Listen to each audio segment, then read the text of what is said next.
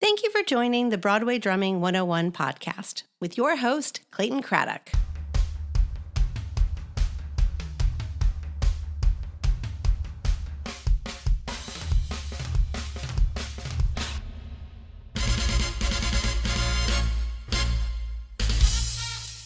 Buddy Williams is one of the best drummers in the world. He started playing professionally at the age of eight and attended the High School of Music and Art and later Manhattan School of Music. Buddy Williams' credentials list as a who's who of the Tom music Brown, industry. Luther Vandross, Stevie Wonder, Regina Belle, Manhattan Transfer, Al Jarreau, Peabo Bryson, the GRP All Stars, Chaka Khan. Buddy was an integral part of the Saturday Night Live band for over 12 years. His work is heard on hundreds of classic songs, some you're listening to right now. Buddy has been the drummer on three incredible musicals the original Broadway production of The Color Purple, Motown the Musical, and the recent revival of Bette Midler's Hello Dolly. I didn't know it at the time. When I started out playing drums, I was playing along to a lot of Buddy Williams recordings, and I'm so happy he's on my podcast. Welcome to Broadway Drumming 101. My name is Clayton Craddock, and my guest today is the legendary Buddy Williams. Thank you for taking time out to talk to me about yourself and your connection, uh, well, really our connection to what we do as musicians on Broadway. I mean, we've known each other. Not long enough, brother. Not long enough. I needed you years ago. But when God blessed me with you in my presence to guide me through this path that we have to run down those streets and get in the pit in time before the door closed and make it sound like it's supposed to sound Yes. and not get yelled at by the conductor. And I'm going to be quiet after that. so I, you know, I got to tell you, I don't. You probably don't remember, but when you were working at Showtime at the Apollo with Debbie McDuffie, my Yeah. cousin worked with Debbie, and he brought me down, and you told me about this new technology, and you talk. You, we were offline before. You were telling me about you know how technology somewhat confound you today, but back then you had this new. It wasn't a you know it wasn't a smartphone because we didn't have smartphones back in the mid '90s. It was a Oh, the, the Yeah. Zaurus or It something was like that. yeah, and you and you typed on. You're like, man, you got to get one of these for your schedule. I'm like, really? What's that? Look, and now we're all walking around with them guiding us like, Yeah, you were way ahead, man. You you should have just been like investing in that company. You could have been like multi-billionaire. Um, yeah, you're right. And here we are. For people that don't know who Buddy Williams is, I want you just to look him up because there's just so many names that I could just rattle off, and you know, so many other people have rattled them off already. But I'm not even going to do that right now because we're going to focus right now on the connection that we have, like I said before, which is Broadway. Your first Broadway show was that The Color Purple, or was that was there something else before that? The first official show that Broadway will recognize as me, Buddy Williams, is our our participation with The Color Purple because I started from the beginning. I was specially requested via the great Linda Twine. I knew the three authors, uh, uh, Brenda Russell, of course, uh, rest in peace, Allee Willis, dear Allee Willis, who I worked with with Bette Midler 40 years ago. But you got to have friends, that song. I was playing with Bette and Allee was writing and stuff. So we were on a team together. So it's Brenda Russell, Allee Willis, and then Stephen Bray. He's a great drummer, uh, Madonna, da, da, and they were the composers. So Linda Twine wanted me to come you know, when they say to you, I want you to do what you do, and you go, Really? Okay. No, no, no, no. You do what you do. Whatever you hear right here, you do. Yeah, right. You do what you do. And I'll have somebody write it down. And I went, yes, man. And she started notating and stuff. But um, I, I was blown away by that because I had learned from y'all, y'all meaning the brothers that are doing it every day. Here's the libretto. Don't move, don't deviate. And if you do, heads will roll, you know, that kind of thing. I mean, silly, but, you know, it was th- to that degree. But the first official uh, Broadway show that Broadway will say, Now I've tried to sub on other shows. Uh, Sweet Brian Break, Omnipotent Potentate with Broadway. I tried to do uh, Smokey Joe's. They wanted me to try to play at the Wiz. I was always on the road, and I I was kind of not stuck, but I was I had previous, you know. But when I came back to town, I would learn a book. I tried to learn uh, uh, several. I won't name them, but you know them Disney joints, The Mouse, and uh, you know. But uh, I never got. You know, you learn it, and then you never get the call. But I was honored to do from like you, you do from scratch the work. I didn't do the workshop in Georgia for the Color Purple, uh, but I heard the tapes and the stuff with Lettucey doing that, and and uh, what's our sister uh, Adriane Lenox? Woo!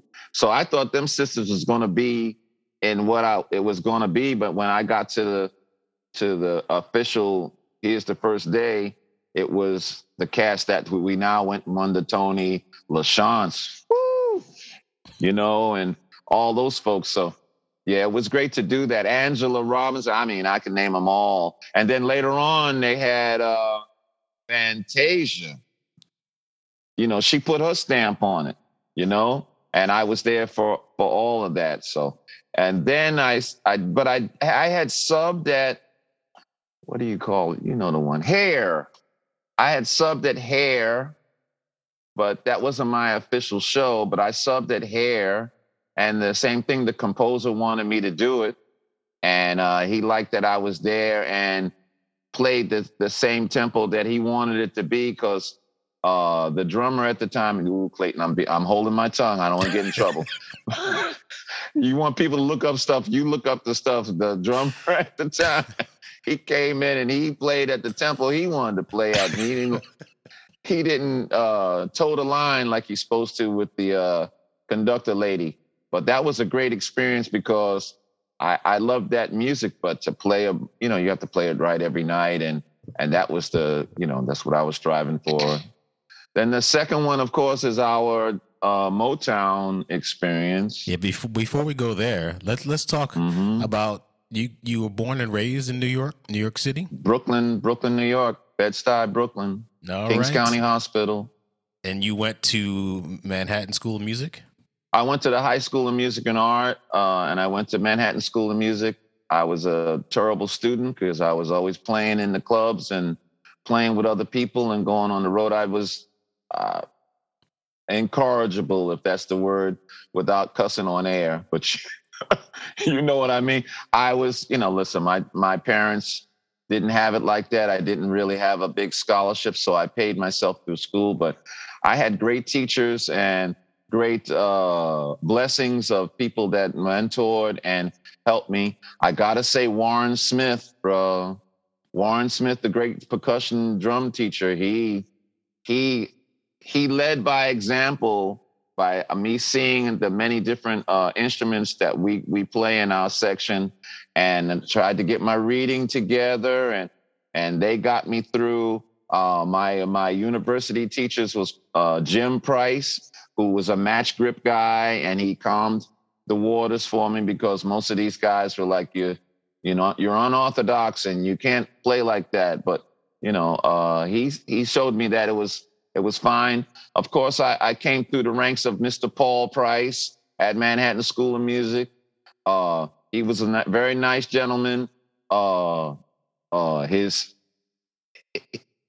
he was a he was a great um, concert uh, percussionist, and he was he he was a big. He, he- was kind of scary, but once you got past the rough thing, like your drill sergeant, he he loved you, and he you know big Texas guy, and had the cohibas when he when before they made said you can't have them in the building and smoke, and he used to tell certain friends of ours that's on Broadway now that are great great drummers that I went to school with. They said he used to say. You need to leave Mr. Williams alone and learn your lesson because when he comes back, he he is two lessons ahead and his father my father scared me with it he said i don't care if you are um I don't care if you are paying or who's paying it. I want you to do good. Don't half do. You know how you hear that? Don't half do. And my father was a great musician, man. I'm. Yeah, I was, going to ask you, who influenced you to play drums? Uh, well, let's say it in the short version. My dad was in a group called the Charioteers. They're an old um, singing group from the 30s and 40s.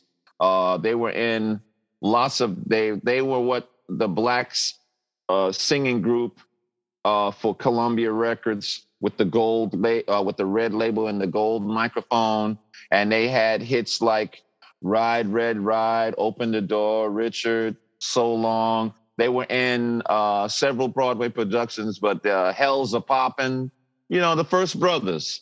Um, he went to Wilberforce University. He spoke five languages. He could sing. He, oh no, he was a baritone. He sang and you know, Mr. Boatner. Um, uh, Bobby McFerrin's father. I know I'm off the thing. How, stay there, stay there. Bobby McFerrin's father sang in Porgy and Bess. You know what's his name couldn't sing. You know the guy and the the character, the main character. Bobby McFerrin's father and my father were tight from that era. That's how far back my dad goes. Uh, Bing Crosby, they were on television with um, uh, uh, Arthur Godfrey. They were the first brothers on TV. I say all that to say I have that in my house here. You know what I mean? Uh, that piano. Eubie Blake is my great uncle. Lived down the block. I I I was around you know music and piano and stuff like a you know the carpenter's kid is a carpenter the fireman's man, uh, kid is a fireman kind of i was a musician's kid but they you know my grandmother was a minister at bridge street church across the street here and playing the piano meant oh boy they're to make me play in church and you know the hip the hip stuff to us wasn't then you know what i mean so it was a lot of you know stuff joseph joubert is the is the pure example of him and Shelton. They can play the church stuff, and Jason Michael Webb too. They can play the church stuff and still play the hip stuff. I didn't have that that avenue.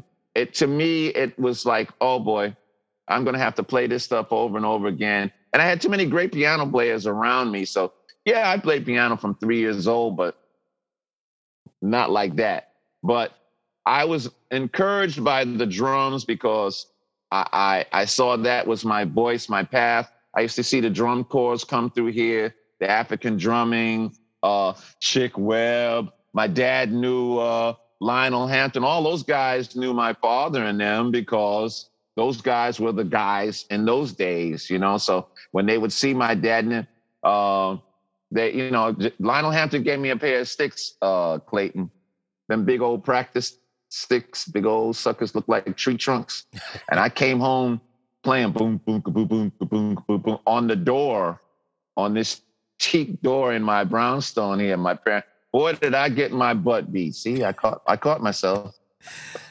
so, but so that was the way I, I learned the drums and how to apply it. And my uncle Eubie was very encouraging of leave him alone. If he, that's what he wants to do, he's definitely got got the rhythm and the stuff. And then I pursued it more and more and more. And then, yeah, lessons. But I had get- naturally sat down at a set one day and just it was over. My Chris Chris Brooks, God rest his soul, my cousin Chris.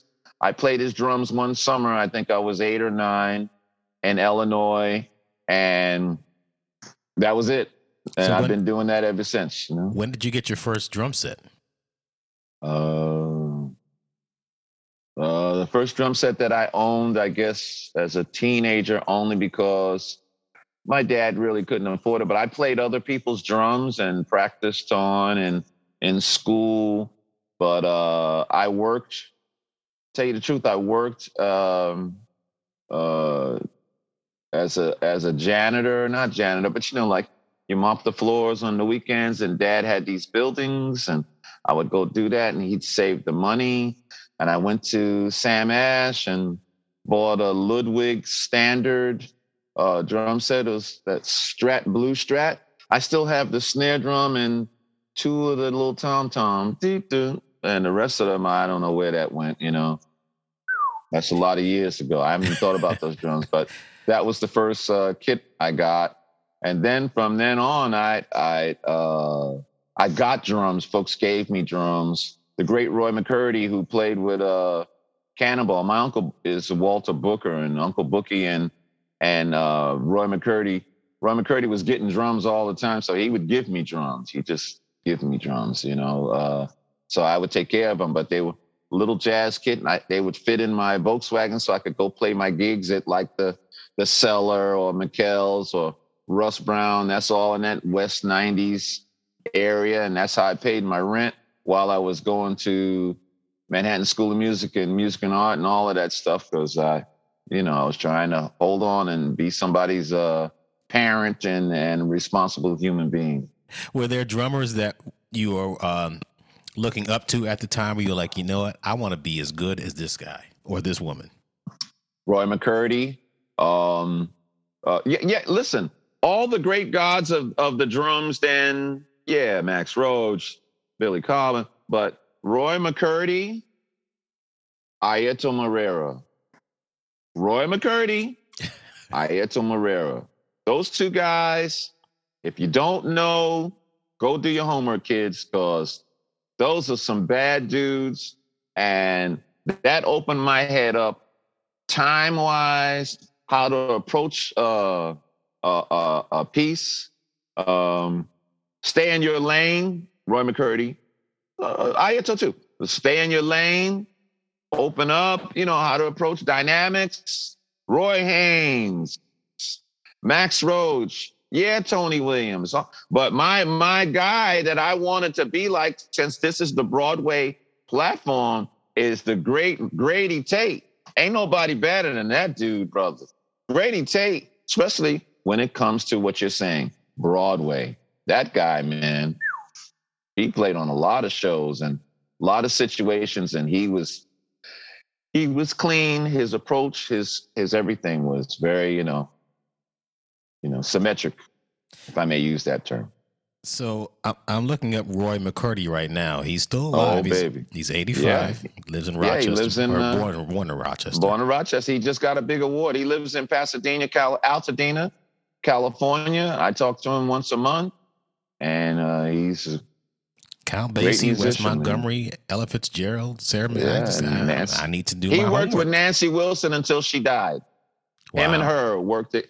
After Cannon died, she scooped him up. We were all under the same umbrella when we were growing up or working together with John Levy. And John Levy was the manager for Nancy Wilson, Cannonball Adderley, Stanley Turrentine, Freddie Hubbard, uh, Les McCann. Ooh, can't forget Les McCann. And there's another lady I think we all know named Roberta Flack. We were all under the same umbrella of John Levy's tutelage in terms of he was the management because I worked with a, a young group from music and art called Natural Essence, and uh, Rashid Ali uh, created this group and and and got all of us together. And then when our piano player went to the army or whatever, he got uh, he asked Nat Adderley Jr. because Noel Pointer was in our band, Noel Pointer, and then he got Nat Adderley Jr. to play. And once Nat got in the band, his father heard us, his dad, Papa Nat and Cannon heard us, and they did this. And they we we were at the Apollo, like you said. You remember you saw me at the Apollo. I had been working at the Apollo in the basement upstairs. You know that was our after school uh, teething ring, so to speak. You know what I mean? So that's how I got to play with so many musicians at a young age because the drummer didn't come upstairs and they say, tell the kid to come up. Or one of them, Francisco Centeno, the bass player, same thing, scoop you up upstairs to play the show until they could get somebody else or get, you know, or just keep you there. You were working at the Apollo and playing several clubs. Of course, there was Broadway that was happening. Did you ever consider Broadway? I never thought I'd be on on Broadway, bro. I saw Selden Powell, the great uh, reed player, go. I he lived in the same building as Uncle Bookie. We would rehearse and and record at Uncle Bookie's place on 87th in Amsterdam, and I'd see Selden Powell coming in from the gig, coming in from the show, doing another show, and his and the many different acts you know, saxophone cases and woodwind instruments. And I'd go, wow. But never, ever did I think I was to play a Broadway show. I just didn't, never crossed my mind. So when, when you know who came and did like this to me, I went, really? She said, no, I got this. I need you. I don't want them other guys. They don't want them other guys. I told them I could get you, and I've been sent over here to get it. In fact, she came to Jezebel's. Remember uh, Miss Alberta's restaurant over there down the street from the theaters? Um, we were playing jazz. Uh, me and Andy, we were playing a trio, and we were literally in the window. And she came and put her hands on her hips. Miss Twine came in. She stood there and looked. And when we stopped playing, she came inside. Said, "Come in." Went outside. She said, "I've been looking for you." I said, "What happened?" I I thought she said, "Well," and that was before uh, cell phones. Yeah, there was registry, and you had the sky pager, but she was, you know, like thinking and saying, "I I need to get a different drummer for Color Purple because it wasn't a, uh, you know, uh, a Broadway thing. It was that down home." gut bucket or the soul r&b blues and she knew that I, I wouldn't think about it. I just play what they want and be quiet. She wanted that vibe and she she wanted what she wanted. And I'm thankful for it because here we are, me and you talking about it. Now you started out playing with Natural Essence. You went to Music and Art and, and Manhattan yes. School of Music, and yes, sir. you were working at the Apollo. Then you were playing nightclubs, and session work started coming. I'm, I'm yes, sir. I'm, I'm, sure. Now, yes, sir. I've always been curious about uh, the whole how that whole system worked and i've talked to a couple of people like yourself that have done a lot of that work. When recordings were, were happening all the time in new york city tell me how a, a typical day would work for you. Okay if if you had a beeper i'm being stupid but if you had a beeper or they caught you at home or they left you a message on your answer machine with the little tape running around like that then you do like that. Yeah, that's me. I mean, I I, I got teased that. by Dave Sanborn and all those guys because we'd be doing a gig somewhere in, in the, on the earth, and he'd say on the stage, on this, off the stage, on the phone, Buddy Williams. But I was running to check the machine to see if I had a call for somebody to uh, for us to work or come do that. And registry was the answering service. Radio registry was the answering service that was like a booking uh, service. A contractor would say, I need 20 musicians. These are the main guys. And then he would have alternate names. If this guy's not ready, uh, not available, get this guy. And if this guy's not available, get this guy. So uh, they would call. And if you didn't answer the phone, they'd go to the next thing. Then when we got the beeper technology to at least beep you because you're not home, because otherwise you had to sit at the, you know, by the phone. Then there's the the you you want to know about that era. That era had a club, uh, restaurant, bar restaurant called Jim and Andy's that was right in Times Square area over there by the oh, don't say that word. By the famous soup guy. See, I didn't yeah, say yeah, what I was going to say. Jim and Andy's and the guys, all the guys would go in there and hang out, but there was a registry phone on the wall, two or three of them. Or they would call the bar itself and say, Is such and such in there? Tell them I need him. And they'd run to the phone and they'd pick it up and it would go right to registry and they'd say, I have a this, I have a that, I have a 10 to the, or usually it's uh, an afternoon because those guys would do their morning, whatever it was, nine, 10 o'clock job and then go there and have lunch and hang and cocktails. Uh, but they would go in there and wait, and then the phone would ring. And if the, you know, they needed a trumpet or the violin guys or whatever, that was his. What did I do? I usually got called at the last minute. I had certain people, clients, folks that I would do stuff for all the time.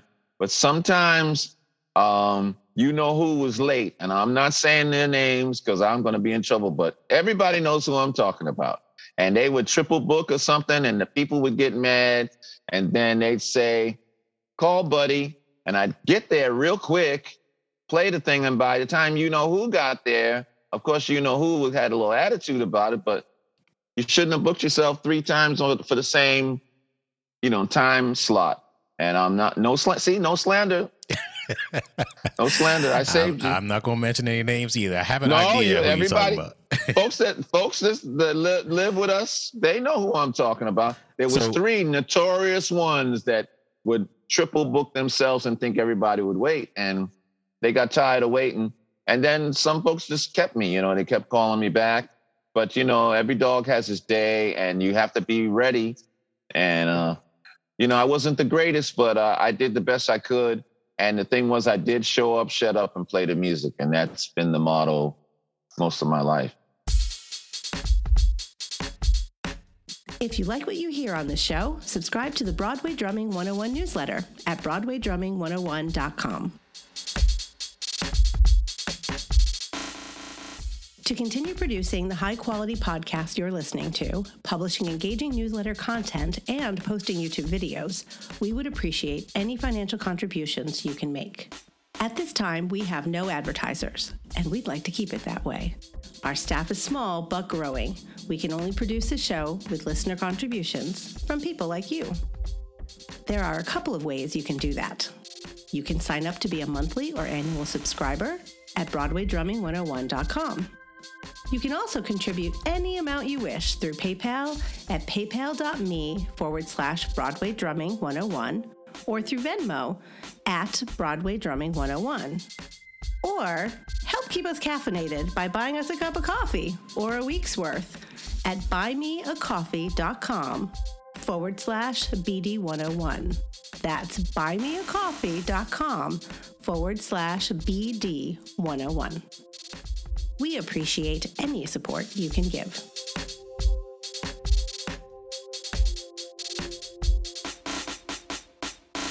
Don't forget to subscribe to the Broadway Drumming 101 YouTube page. You'll find more content that isn't featured on the podcast or on the Broadway Drumming 101 Instagram page. Make sure when you subscribe to the YouTube page, you click on the button to be notified when a new video is published. Be sure to visit our new shop at merchandise.broadwaydrumming101.com. Thanks again for listening to the Broadway Drumming 101 podcast. You go in, they have the music there, the drums are already set up, and the cymbals Yes, are there. sir. Oh, really? So you No, just go in and, and Yeah, play? go play. Go play. Uh, most of the places uh, had had stuff that was palatable. When you got used to going to these places, of course, I started uh, bringing my own cymbals and schlepping my own stuff, and that's why my back says, "Oh, really?" but I used to have that cymbal bag on my arm, ooh, and get in a cab, or you know, and get there and get back. When you know, those were the days. And then go play gigs at night. Yes, you said it right. Burn the candle on both ends. But I really had no choice. But they were they were nice gigs. I didn't. Uh, some of them clubs were till three in the morning. I didn't have to do that. They were, you know, I'd finish at one, and run home and and crash out, and then try to go to school. Don't forget, try to go to school the next morning when college. I was playing the clubs and going to Manhattan or trying to go to Manhattan when I was in town. Oh yeah, I was terrible, man. I was terrible. You're doing sessions during the day, Mhm. might be playing gigs at night, and you know, Mhm. there's a thing that comes up uh, called Saturday Night Live. Now, you were the first drummer on that show, correct? Yes, sir. Yes, sir. Thanks to um, uh, Howard Johnson, God rest his soul, and the great Bob Cranshaw. They said they were going. These people were going to do a TV show, and I met Paul Shaffer. Uh, he was fresh in from Canada, so he. Um, I I met those guys, and um, they said we want to do this at NBC and uh, I went. I rehearsed a couple of times. I did the first show, and by the time the second show was getting ready to jump off, I left because I know I left because I was playing. I got offered to play with Bette Midler for a lot of money. I, I got to say that for a lot of money because those days I, I wasn't first call for everything. I'm somebody's daddy. Um, Saturday Night Live, you would do your performance on Saturday. You would work that week, rehearse, uh, do the camera blocking, pre-records, whatever it is, and then you didn't get paid for three or four weeks. You didn't like get it at the end of the week or like we do on Broadway. That's another good thing why I liked about Broadway. You got paid right then, Wednesday or Thursday or whatever it was. That's right. You know? And that was to me. And I used to hear about the guys. Oh, can I say this? Yeah, I'm gonna say it. Uh, I used to hear about the guys that used to get the little mail, get the check in the mail because there was supposed to be a certain amount of musicians on uh, participating, and they were called what walkers or something yeah, like that. Yeah. Okay. Yeah. So some guys got it in the mail. I was like, man, sign me up for that. but I never thought I was going to do a Broadway thing because I thought I wasn't, I wouldn't say I didn't think I was good enough, but for lack of better words, I, I didn't think I was good enough or I could do it. I mean, I could do it, but I always looked at it as a very difficult, uh, classical, lengthy, you know, it, it didn't get hip until, I mean, I went to see, oh, Zachariah or something like that. And Purdie was playing. I was like, yeah, now there's a, and that was way before the Wiz and the, you know what I mean, like that. But again, and then the Wiz came to town, or you know, Charlie Small and all those guys did that. Timothy Graphenreed. I mean, Luther got a tune in the Wiz. You know what I mean? I'm, Yes. I'm friends with these guys, so I was like, "Yay, good for you guys! Good So- for you guys." You know, going. I was gonna get to Luther in a minute too, but Okay, You know- Okay, sorry. because first of all, I love that first record. I love most of his records, but man, you know, never too much, and the house is not a home, and Brother sugar and man. spice, and all Sugar and spice. Ah, you know. yeah, brother. Yeah, you know, I uh, anyway. So Luther had done a song uh, in the Wiz, and he was kind of connected to the Wiz. But you were also working with Luther because you were doing a lot of stuff with him and Marcus Miller and all those guys. And you know, I guess did you? I know that they also sang on on the for background for uh, the the song "Fame" by David Bowie. I want to ask you about singing. You also sang on jingles too, correct? Or did you sing a on jingles? A couple, yeah, a couple, not lead thing, but the, they get say, get over here and sing this. And go, no, and they'd go, uh, uh, uh, like the Luthers and the the guy, uh, Bill Eaton, uh, those guys that know, knew me, knew me. They said, well, I can't say what they said because we're, you know, it's a public thing, but they said, bring you up over here. Come on, sing that, sing with your daddy's voice. So I would imitate my father, the baritone voice, and uh, well, you know, do that thing that, but that note would be there, and I'd get the little check. But I sang with Roberta, backgrounds with Roberta. Uh, I sang on jingles, but not like the the the multi like guys Like, oh my god! Li- listen, that's a dynasty right there. Patty, um, uh, uh, uh, Luther, Luther and Patty was the the king and queen of jingles, singing on jingles. But Valerie Simpson sat on sang on a lot of. You said Debbie McDuffie. Debbie McDuffie was the reason why I was playing in that phase of of uh, the Apollo Showtime at the Apollo because Debbie McDuffie, I would do commercials for her. Mm.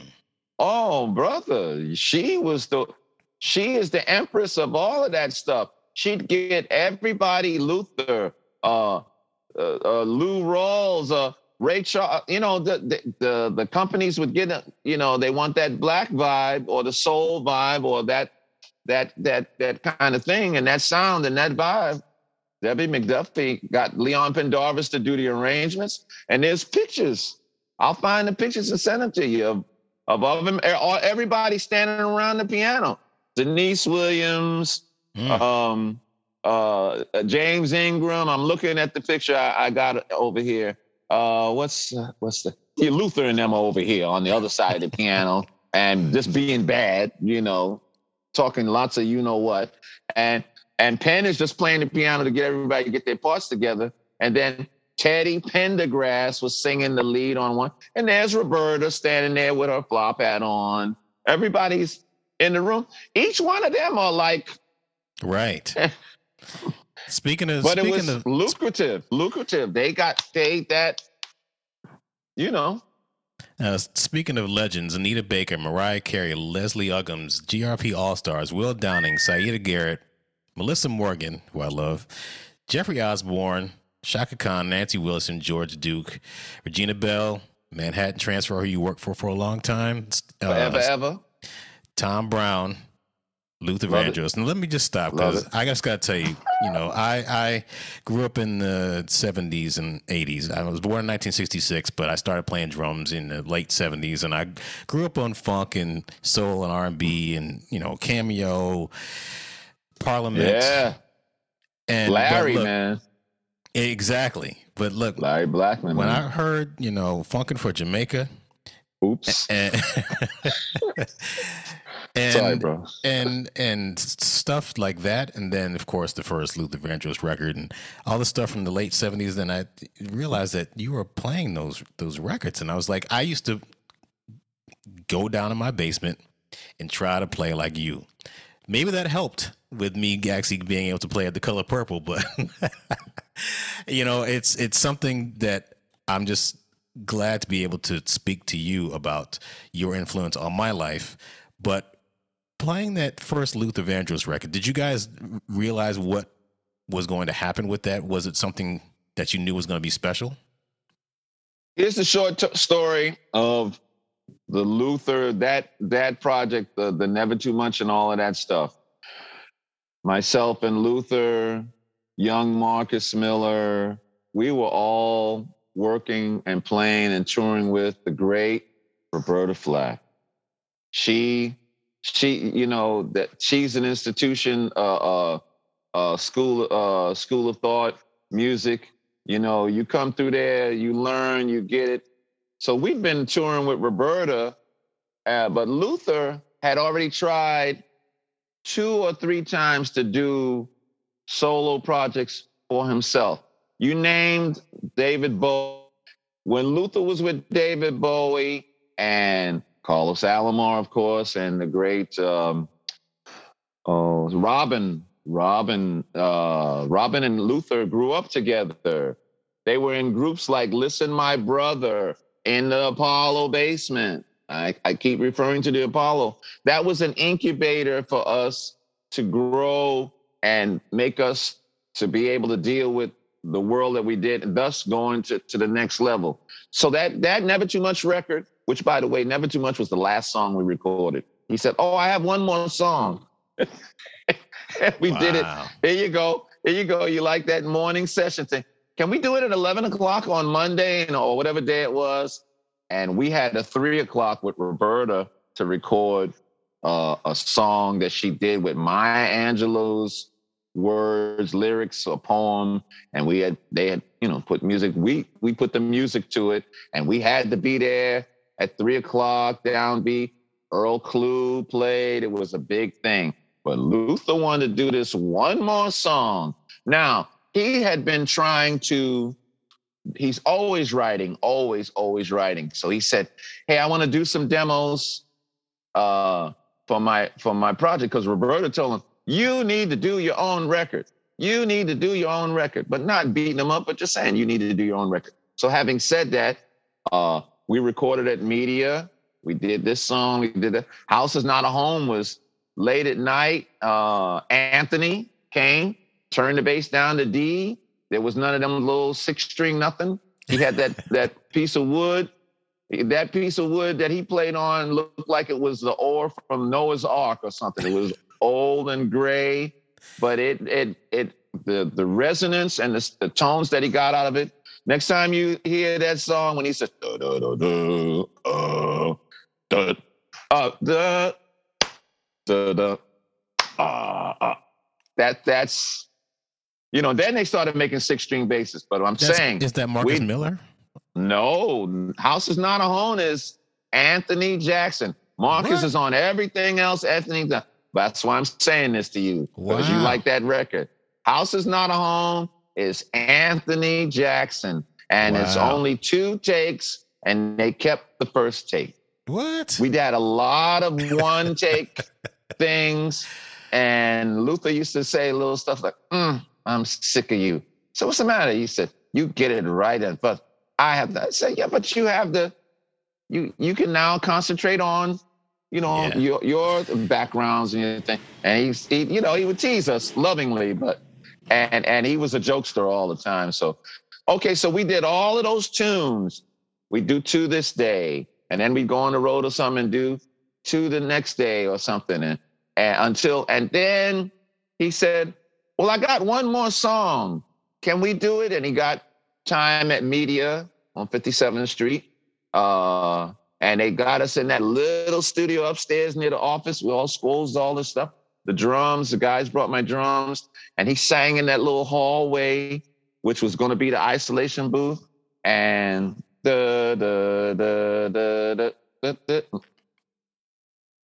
he had these words and it was go and slow down now don't got all these words you know i kept Saying, to myself you know keep it you know because he get tried to get it out you know how it the, Mhm. the cadence but he got it the, the, the best them jingles the nothing about the the juice the, the, the- so he could get it in there uh, beautiful beautiful he pulled it off but then uh, okay we did that then marcus always tells the story Buddy's looking at his watch.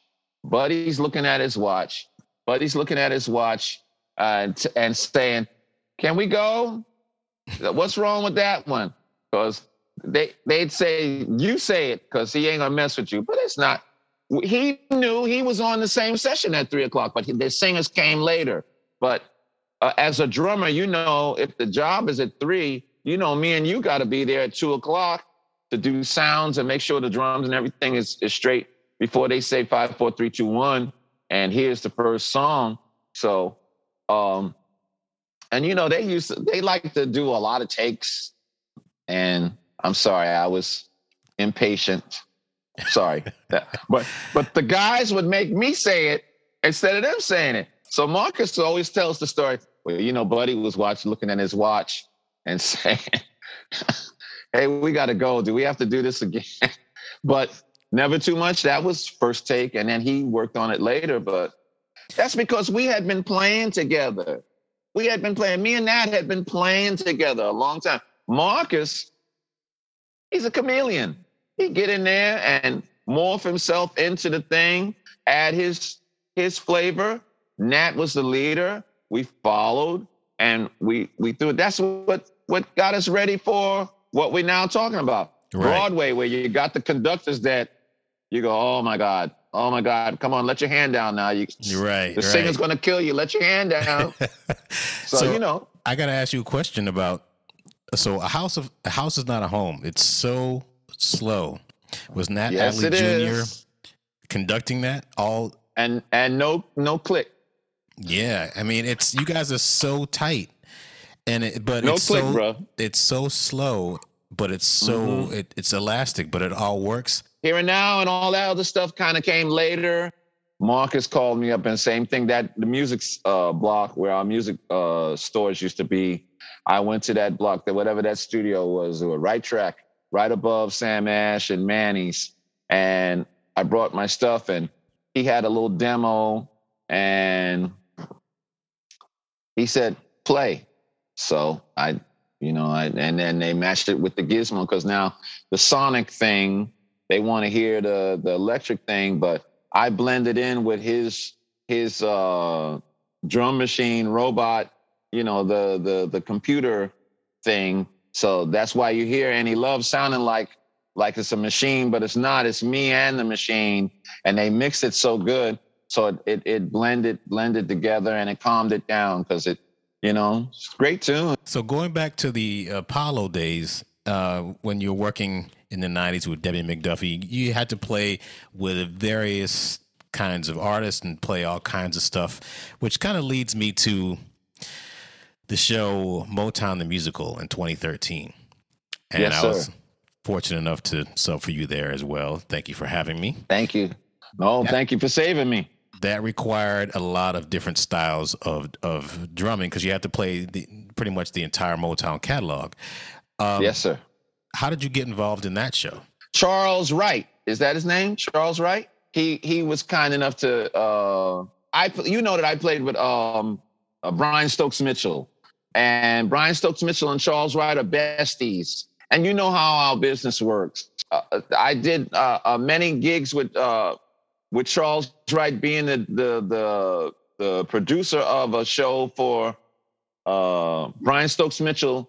We did a, a special at uh, Lincoln Center called Love Life, and the lines were, you know, the ladies were lined up around the block, and Charles was the was the producer and the director, and all we did was like do a Stokes gig. We'd go up there, we'd play. My mom came, my wife came. You know, I'm family man. They tease me about being family man, but I never connected with Charles in terms of, I mean, he was the boss man. I saw him, but I didn't. You know how you you say your, your mother said you better, you know, you better do right because people are watching you. You know, you always say, I always say, ain't nobody looking at me. My wife and the family's always said, yes, they are.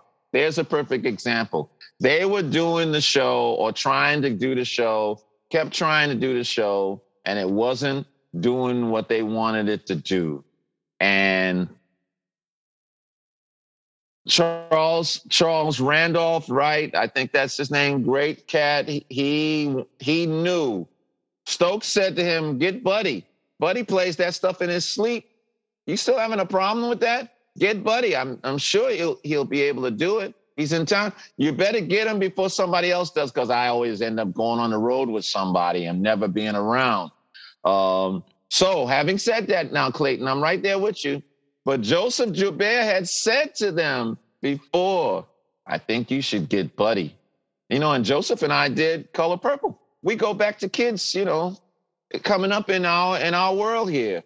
But he was kind enough to keep saying it. But so when they finally said, okay, they said your man's name, so we're gonna get him.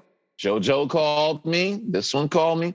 But uh, when I got there, Mr. Uh, Mr. Wright said to me, you just go over there and play what you know this is supposed to sound like. Uh, and and I'm saying it paraphrasing. And if anybody bothers you, ooh, I'm gonna be in trouble, but I gotta say this. If anybody bothers you, you call me. Here's my number and my cell phone. Because you know better than all these folks that are trying to tell me what this is supposed to sound like. And I can't be worrying about this no more. And JoJo winked at me. It finally came together. But I got Motown because of the the uh, the great Charles Randolph Wright band, Joseph Joubert. But Stokes said said something in his ear, and yeah, God God puts. I'm you know I'm not you know trying to do anything other than say the truth. God makes things happen. We think we we're doing stuff, and you know we're not winding the clock. God wakes us up and He puts us to sleep. So put me in the right place at the right time. The same thing with the next one you're gonna ask me about uh, Miss Miss Mil- Midler and uh, Hello Dollies. I went down there, same thing. I went to play and Bet. I played for Bet 40 years, but I not, you know, I I remember I told you in the beginning, I left Saturday Night Live to play for her, but she took care of me uh, and made sure I was cool because she knew I left my show. And when I came back to New York, I got my gig back at Saturday Night Live and stayed for 12 years. But I gotta say this before I, I get off the topic. It's it's the yeah, it's who you know, but it takes the people like the Zane Marks, the uh, uh, uh Daryl Waters, uh, the Linda Twines, Shelton Becton, uh, Brian Stokes Mitchell. It takes those people. Yeah, they're friends and and dear dear family members, but it takes somebody to say, did you call Buddy or did you call Clayton? Oh, well, he's too busy. then And then what do they say, Clayton? Did you ask him? And here we are. So I'm sure you've had the same situation. So by the grace of God, these uh, wonderful events happen and blessings because I sure didn't know what was going to happen. And I'm telling you, 20, 30 years ago, if you'd have told me I'd have been playing on Broadway and hanging with you, brother, I tell you, you out your mind because I never thought I'd be a, a Broadway thing, man. But I'm glad I, I, was able to participate and not, you know, mess up too bad. Speaking of messing up, now certain things certain things happened in the mid '80s where it messed up a lot of people's careers, and that thing was called the drum machine. Hello. when that came out, you know, in the in the early '80s, did you say The Linn, yeah, the LinnDrum and the Roland? Casio. Yeah, all those drum machines. Were you like, man, Yeah. what the hell's going on? Am I going to lose my career, or did you, were you like, all right, no, I can rock with this? Like, how did you how did you approach it when it when it started happening? when the Linn machine and all those things came, yeah, did I worry? Sure, we all worried. But when we saw how the application could only go but so far, and I mean, they're much hipper now than they were then. Did it did it uh, impact our wallets and our livelihood? Of course it did, but you know uh, that's why infinities like this. It all comes back around, right? What do you think is the most important thing that a drummer should know about being a success on Broadway? Shut up, show up, and play the music. Shut up, show up, play the music. The music can't suffer. So I'd rather take the hit for the music than buy the music. David Sanborn, Luther Vandross, Herbie Mann. Mm-hmm. I can, you know, I, again, I can go on and on and on. Roberta Flack, all these different people that you played for. You played on hundreds and hundreds and hundreds of of hit records. If someone were to come up to you today and said, "Mr. Williams, you know, I, I want I want to do half of what you've done. Just how do I get to, you know, be a success like you? What do I need to do? I'm I'm brand new to New York. What do I need to do?" Well, yeah, practice. You know that practice and go study with uh, somebody that you can uh, get some. Now in today's age, you can get the iPad and look at YouTube and videos and things of that nature. But um, I always tell them though those little club gigs and those singers and church gigs and things like that, do those because that gets your your chops together to play with that kind of music, different varieties of music. So I say to any young drummer that wants to do what I do or, or did do did what I do what I did, you have to not say no and accept the challenge of whatever the music is, whether it's church or Brazilian or bossa nova, boring or intricate. It, it it's all applicable. Go for it. Go for it and practice it because somebody's going to call you one day and say can you play this? I need you to come right now and play this. And hopefully you'll be able to accommodate them and they don't throw you out. And you might get paid for it.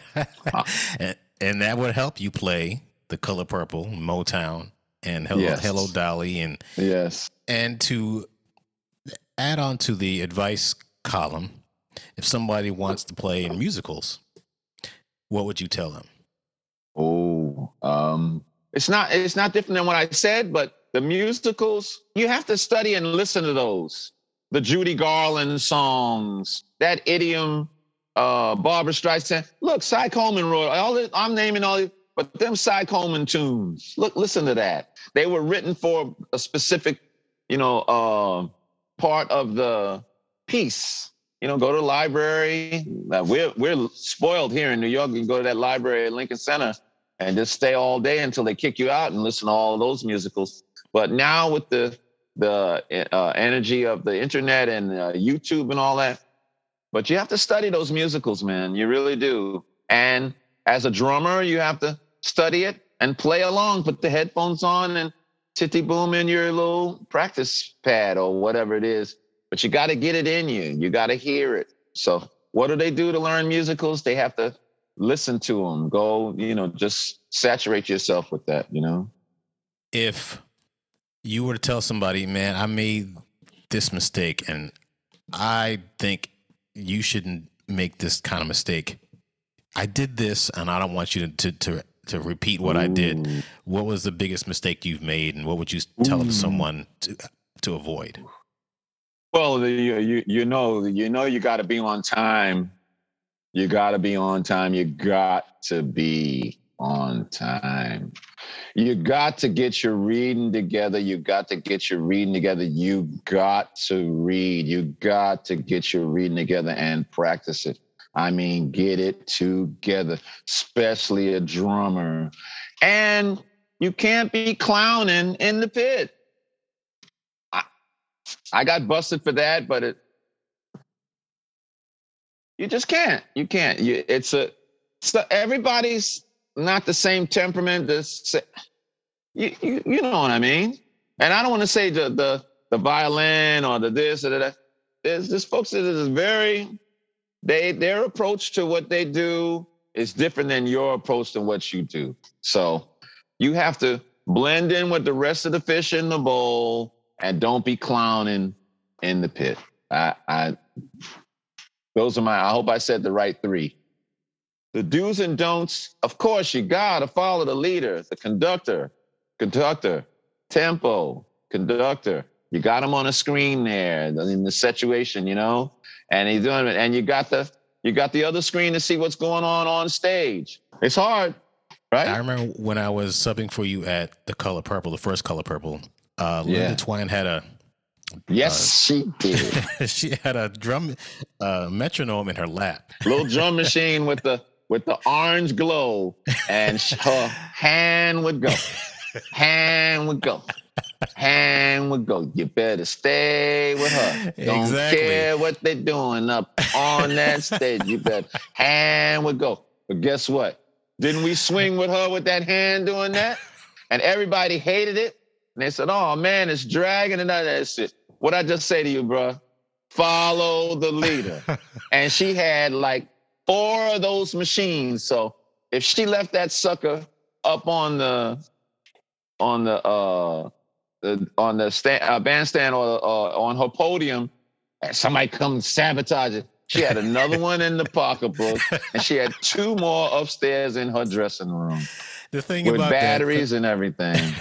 For those that don't maybe may not understand what we're talking about, she had a uh, a metronome in her lap, and yes, she would yes. conduct to the metronome, you know, trying to yes, uh, conduct the people on stage as well as the orchestra. I was thinking to myself, why don't we just get the click? But she wanted to control that, so it was a, it was a balancing act between following her and knowing what Steve Bargonetti was playing.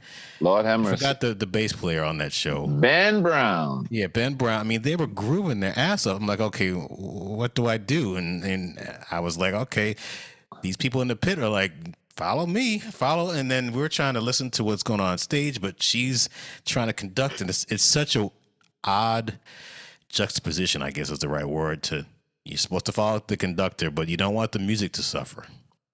And well, there's our conversation. so it's like, yeah, it's, it's, you know, when do you, uh you know, you watch the NBA and recently inside the NBA, Shaq and Chuck are talking about driving the bus. Like, you know, you're, you're, the, you're the star player. do you drive the bus? Yeah, I drive the bus. You know, Shaq always talking like this. And yes, he do. So, do you drive the bus as the drummer of the show, or do you like take directions from the the co-pilot, who's the um, conductor? It's like you know, it's a it's a tricky, tricky thing. It's a it's a slippery slope as I, I aforementioned, I drove the bus with Miss Twine because that that was what it is. Well, you do that as all. I drove the bus with her as the GPS. I drove the bus with uh, Hello Dolly, uh, with the conductor, with the conductor until Boss Lady got lost. When Boss Lady got lost, I was I was the GPS to bring her back into mm. the thing. And when we'd finish, the horn guys and the violin guys, they would do the little thing on the music stand. Yay, buddy. And of course, the conductor didn't like that. But and then I would go to his room and, and get ready to get lashes. And I was never smart or disrespectful to him. But um, you know, he considered me teacher's pet, which I, I tried to sell him, listen, I'm just trying to save us, bro. She she got lost there. And he says, I understand. Thank you very much. And he never really got me. One time there, he wanted to, but she was so happy. She she yelled downstairs later, thank you guys, thank you. And all the guys were saying, see, buddy, see, see. But you you're right. What kind of endorsements do you have, and what kind of gear do you prefer uh, to use? I've been a Zildjian cymbals guy all my life since I was 16. I bought my first Yamaha set. I have to say that for the record. I bought my first Yamaha set because I I loved the sound, and they had a floor tom tom that had a pedal on it like a timpani, and you could go boy, and that was Yamaha that had that, and I wanted one of those, so I kind of bought that. And uh, but when I went to Japan, I met uh, well, I I met Mr. Hagiwara, uh, Hagi, Takashi Hagiwara. He took care of me for all my life, bro. Yamaha drums and Yamaha, they they really stand behind their product.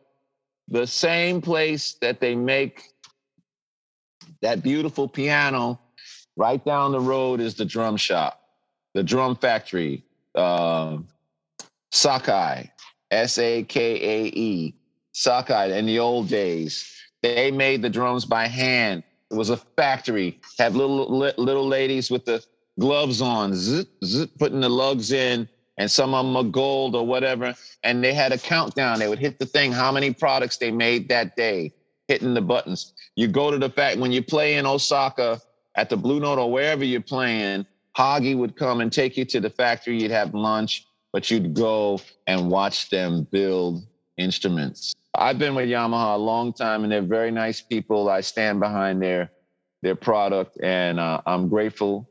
Yeah, you you you were using some graphite sticks back then. Are you still oh, using yes, those? yes, Aquarian. Thank you, Clayton. See, you know I forget. Yeah, I've been with Aquarian drum heads and the and the sticks forever. Um, but I played with them graphite sticks so long, man. Uh, you you know, you have these people say save a tree and the ecology. Those graphite sticks was wonderful. I I never liked. Sorry, I'm a little uh, picky sometimes. When you're playing on a, a drumstick on the on the cymbal ting ting ting ting ting thud ting ting ting ting ting ting thud ting ting thud because it's rotating in your hand, right? And the tip the tip uh, will chip, right? Chips, tip, bud. So the uh, yeah, I like I love the uh, nylon tips from the the different companies, but these graphite joints they didn't break, and the tips were constant. The tip, the sound on the cymbal was constant, and mm.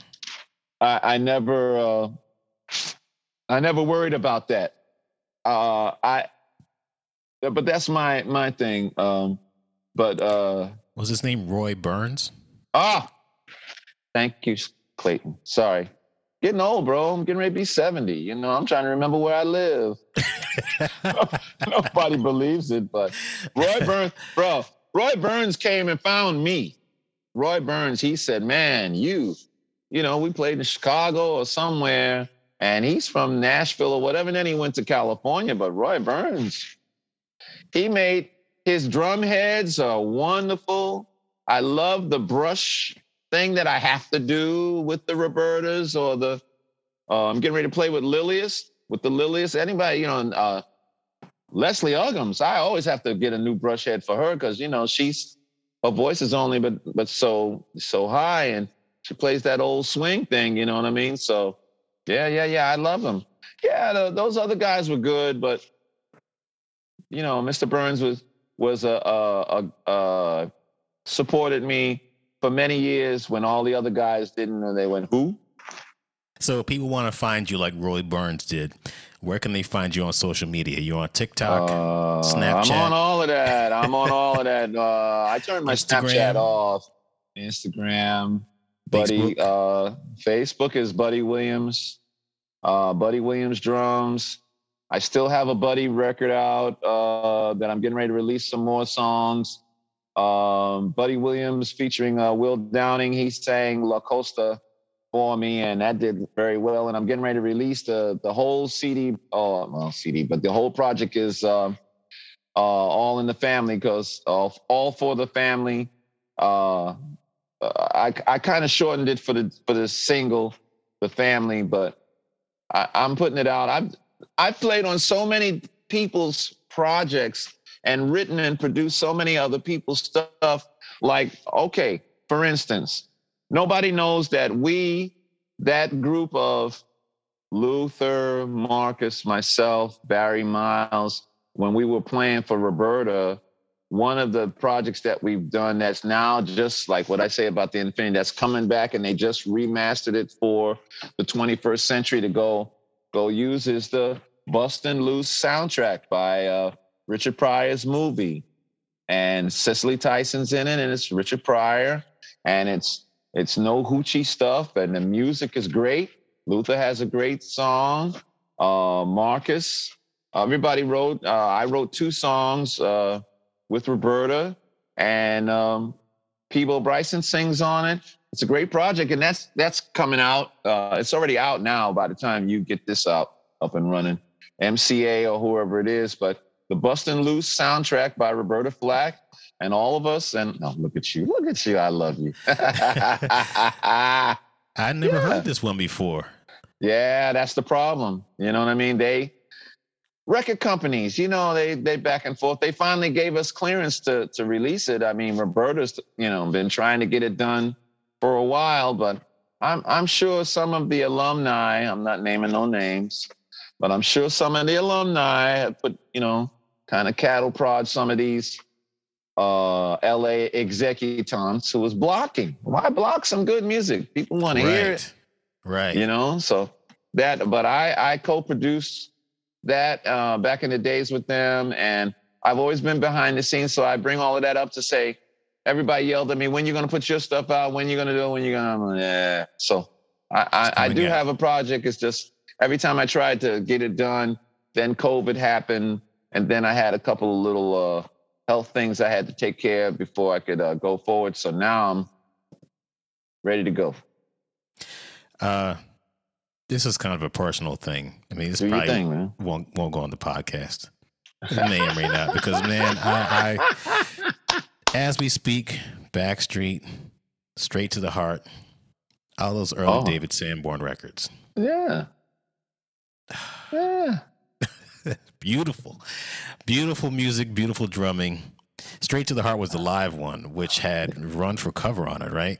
Yes. You guys did that at SIR? Is that where that was? yes. was?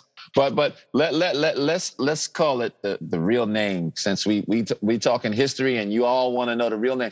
The name of that joint is called the Cheetah. That's the Cheetah. The Cheetah used to be where all the live bands, bands that we bow and genuflex to, Earth, Wind, and Fire, and let's not forget Kool and the Gang. Them brothers kicked everybody's, you know what, when them other bands came to town to try to do a battle of the band or whatever it is, they they did all of that stuff at the Cheetah. That became SIR later, but the Cheetah is the name of that joint, brother. And I saw Kool and the Gang eliminate, annihilate uh, the Commodores as we know them, and Earth, Wind, and Fire. And this is 70s, early 70s. And but Sly and the Family Stone came and played there. It was a club, but it was a big club with lots of rooms. But the main room was that stage, that sound stage that we know.